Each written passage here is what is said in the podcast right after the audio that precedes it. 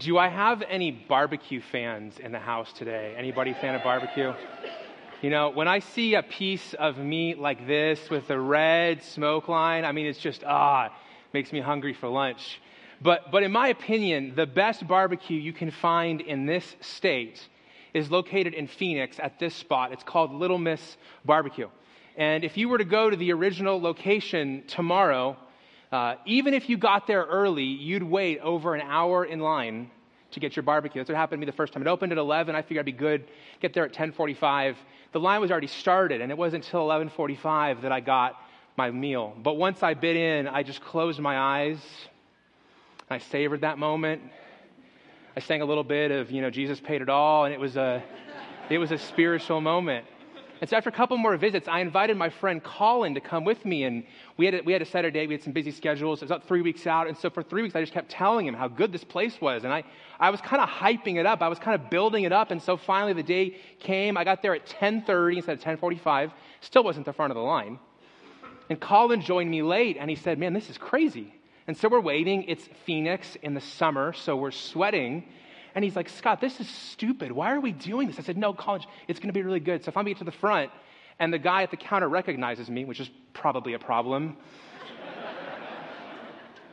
and he goes, he goes, he new? I said, Yes. And so he pulls off some fatty brisket and he cuts a piece and hands it to Colin and Colin puts it in his mouth. And Colin closes its eyes because you know you want to focus all your senses on the one you're using right now. And he had a great, great experience. And so we ordered our food, sat down, had a great meal we finished, including our jalapeno cheese grits, which I can't have anymore because I can't have dairy. So I'm just going to take a minute and think about that for a second. and then we finished eating, and, and there was a line still passing us. And Colin said, You know, Scott, I, I, I really didn't want to come today because you'd hyped it up so much that I just knew I was going to be disappointed. And I said, And? He goes, You didn't hype it enough. And I go, Well, that's good. And some of you, that may be your experience with Easter Sunday. Sometimes Easter can feel a little bit like hype. Pastors like me say things like, This changes everything. I literally once preached an Easter message called This Changes Everything. That's, that's kind of a big statement. Or, or we sing songs like The Greatest Day in History. Well, there's been a lot of days in history. That's a pretty big statement. I think sometimes we wrestle with is there a lot of hype or is this real? And there's some of you in the room today, and I don't know if you came from, for a friend or you came because somebody promised you brunch, but you may be a little bit skeptical. You may be a little bit cynical. You may have your doubts about all of this. And I just want you to know it's okay. We're so glad that you're here. As a recovering cynic, man, I, we're, we're in the same lane. And I wanted to tell you if you're wrestling with faith, and you're trying to figure it out, maybe even if you're antagonistic and you're trying to disprove it, don't, don't go after the creation story. Don't go after the flood with Noah. Don't ask the question that, that Tony did, you know, why does God allow suffering? Don't even go after the virgin birth. If you want to go after Christianity, go after the resurrection. Like, go after it. If you're going to pick on something, pick on the resurrection. I love what N.T. Wright, one of the leading theologians on the New Testament, says. He says, Easter is our greatest festival. Take Christmas away, and in biblical terms, you lose two chapters at the front of the books of Matthew and Luke, nothing else.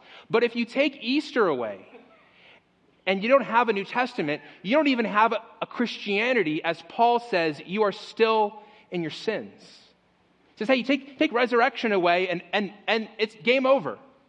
He's echoing the words of the Apostle Paul, who just a couple decades after the resurrection of Jesus wrote these words. He said, And if Christ has not been raised, then our preaching is in vain and your faith is in vain.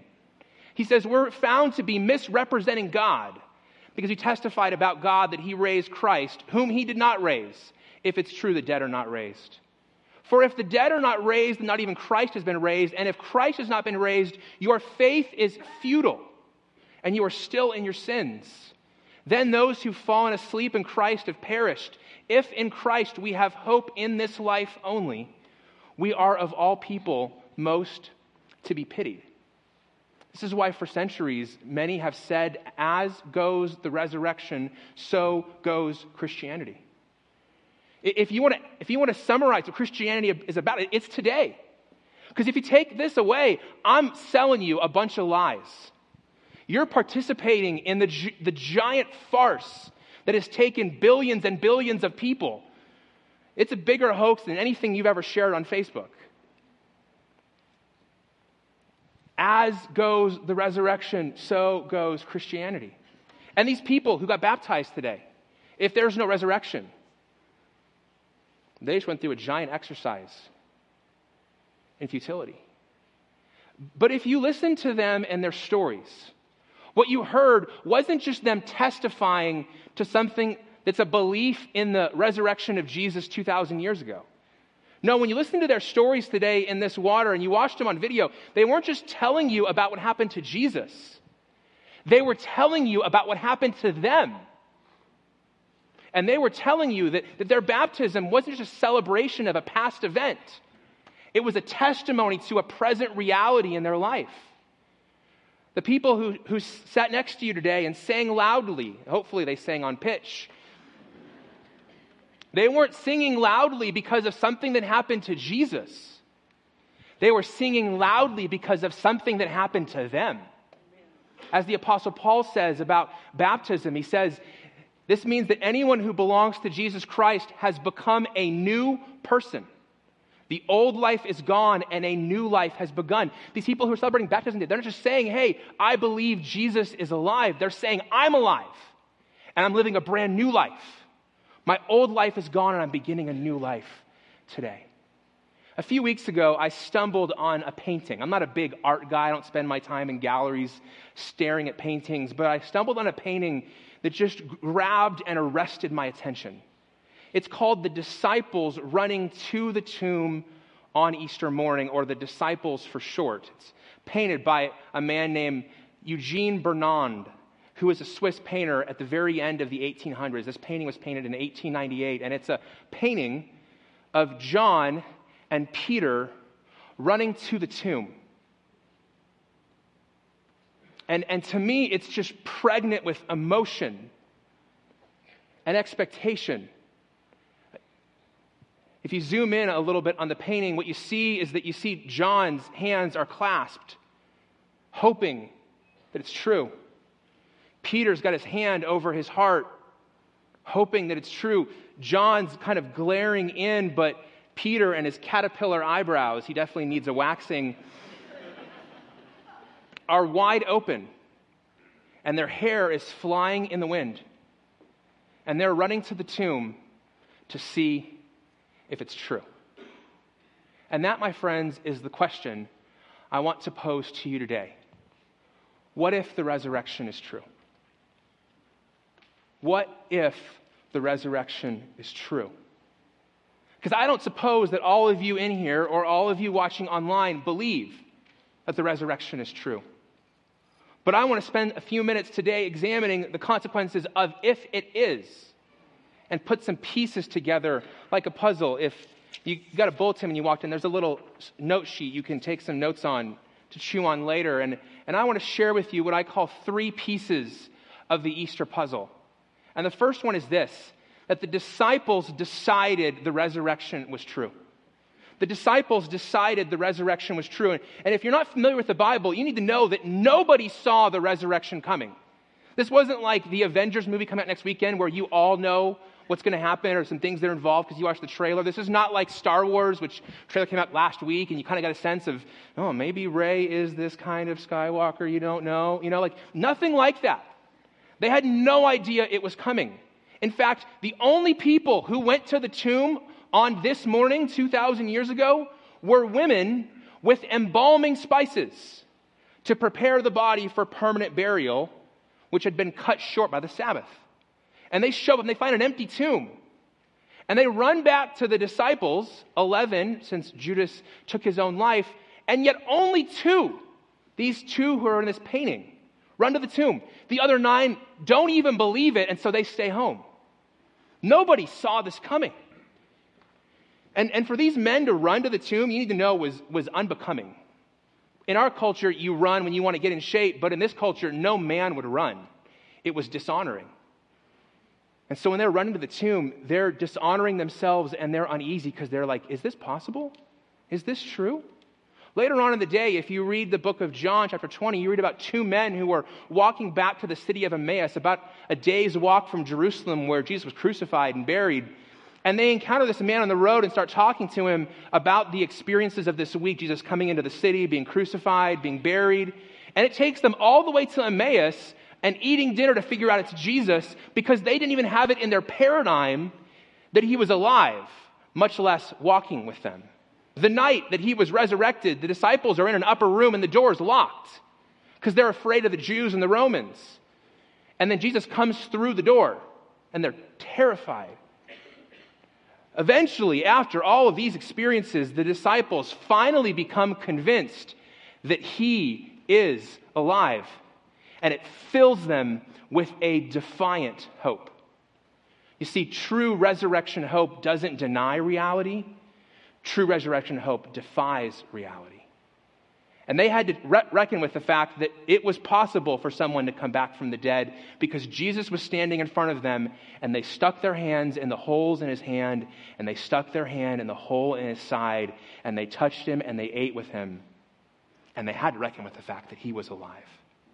And it fills them, these uneducated men and women, with such hope that they decide to take on the Roman Empire the most powerful empire on earth, the empire that decided that their sect called the Way, followers of Jesus, was illegal.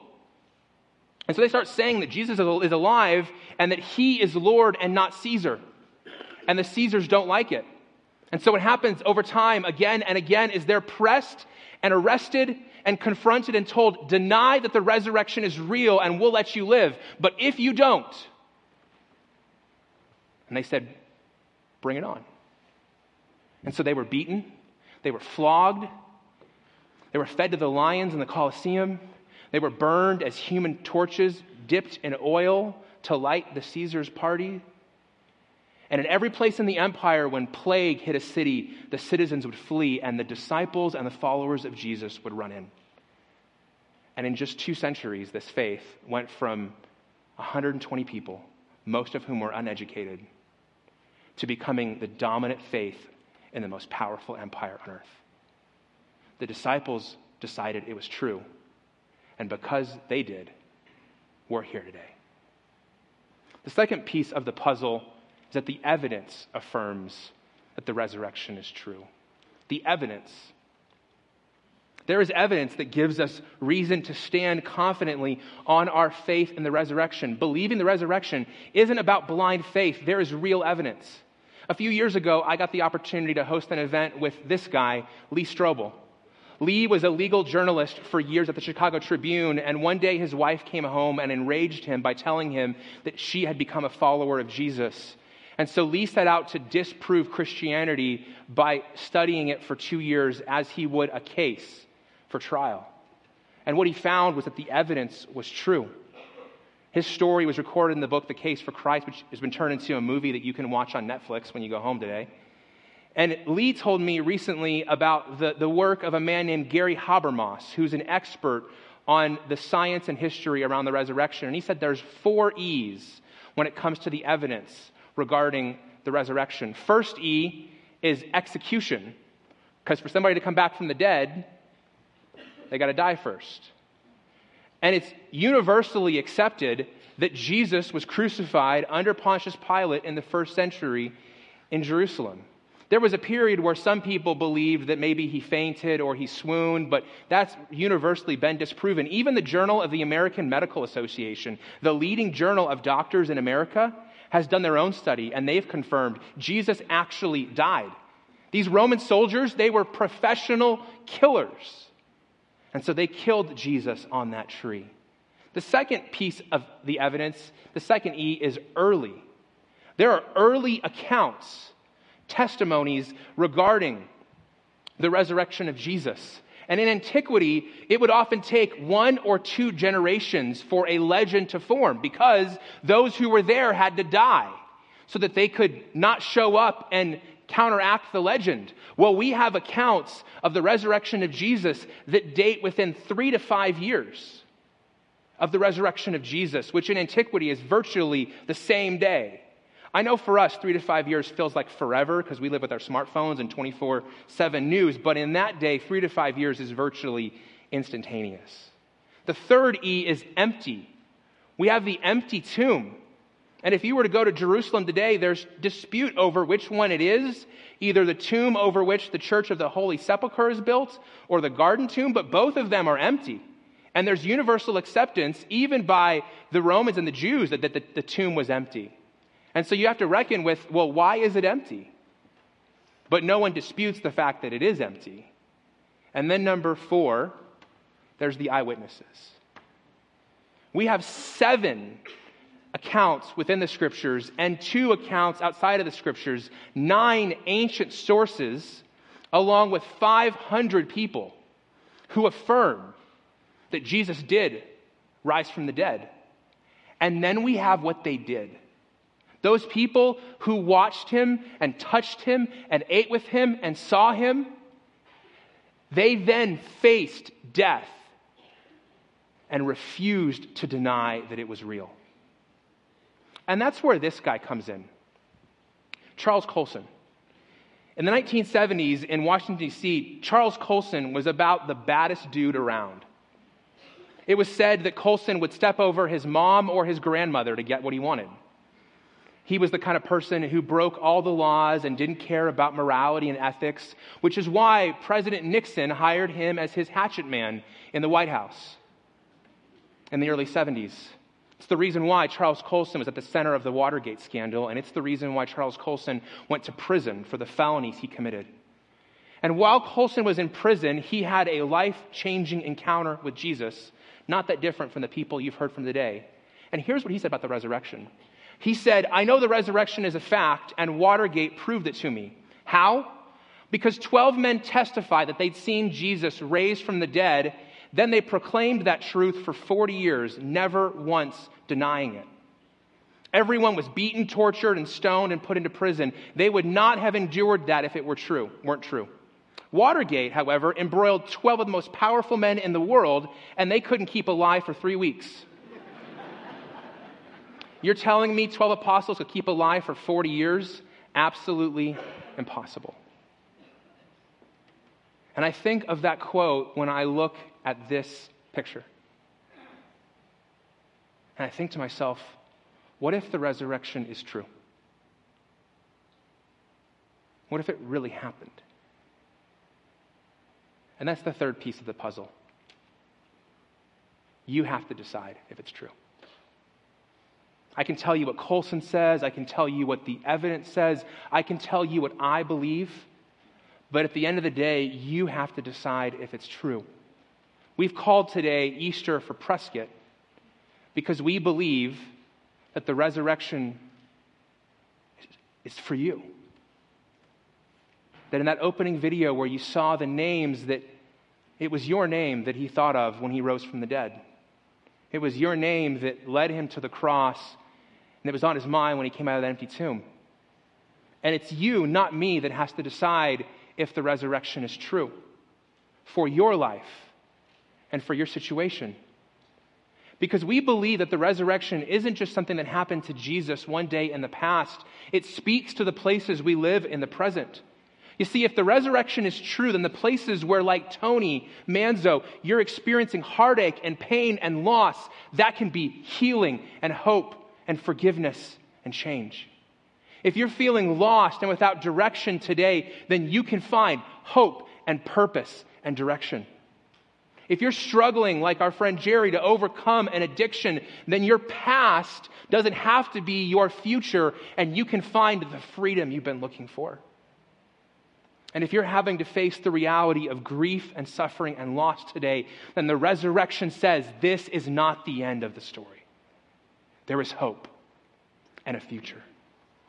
As we said earlier, this means that anyone who belongs to Jesus Christ has become a new person the old life has gone and the new life has begun. So, the question I have for you today is what are you going to do with Jesus? What are you going to do with him? Are you going to put your faith and trust in Jesus? Or are you just going to leave this to tackle another day. For my cynics who I talked to earlier, some of you may go, Scott, you haven't told me anything this morning that I haven't heard before. You haven't told me anything new. Well, here's what you need to know Easter isn't about hearing something new, it's an invitation to believe something true. And we live in a world that's addicted to novelty and new, when this day is about something true. And it's not about me teaching you something new. It's about you believing that this is true and then ruthlessly and relentlessly applying it to every area of your life. Because if this is true, it's not hype to say that this changes everything. That person you're sitting next to is somebody who's capable of becoming an entirely new creation. That thing you thought about last night when you laid your head on the pillow, that regret you have about the past, that could be transformed. The worst moment in your past the one you hope that no one ever discovers, and the one you want to forget. That can be changed, that can be transformed. The relationship that you're not sure can ever be mended. If Jesus can conquer death, surely that can be made whole. Easter isn't about something new. It's about whether you're going to believe that something is true. And you have to decide if it's true, what are you going to do with this Jesus? And like these disciples, you've got to experience it for yourself. I can't just tell you about it. You have to step into it. Would you join me in prayer? God, we thank you so much for this day. We thank you for the opportunity to examine what happened. And we thank you for the opportunity you give us to respond. We thank you that you don't just invite us to blindly trust you. We thank you that you've allowed us to see the evidence. But no amount of evidence, Jesus, can make the, the choice, the response any easier. This morning, Jesus, I believe that you are inviting us not just to believe that you really did rise from the dead, you're inviting us to surrender to you. If you predicted your death and you're worthy of conquering the grave, then we can trust what you say about anything. And you tell us that if we seek to keep our life, we'll lose it. But if we surrender our life to you, we'll find it. And God, I believe there are some people here this morning that have been on a journey asking questions and seeking you. I believe that you've been speaking and moving in their hearts today. And I believe that today is a day that they could decide the resurrection is true for them and experience the hope and change that we heard about this morning in the waters of baptism. And so, if that's you this morning, if you believe that this is true and you've never surrendered your life to Jesus, you've never put your faith and trust in his resurrection, and you've never experienced resurrection in your life, but you want that hope, that newness, that change today, then I would love to give you that opportunity. And I'd love to know who you are so I can pray with you. If that's you today, would you raise your hand right now? Say, I'm ready to experience resurrection for the first time. I'm ready to trust and surrender my life to Jesus. If that's you, raise your hand. Not for long, just so I can see.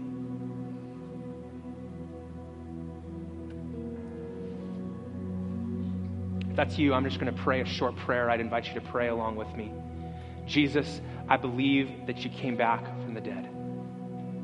And I want to trust you.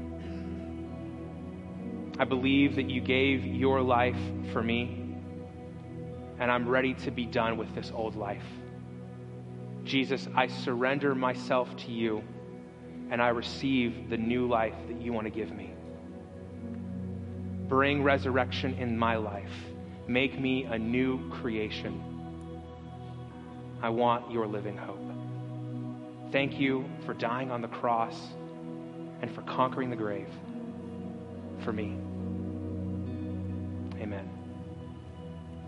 If that's you and you still have that card we mentioned earlier, I would love for you to fill that card out and bring it to the Welcome Center in the lobby. I'd love for you to come meet me in the lobby and share with me the decision that you made. And I'd encourage you, if you're not ready to make that decision, examine the evidence. Decide for yourself if it's true and what that means for you. We're going to sing a final song together. Would you stand with us this morning?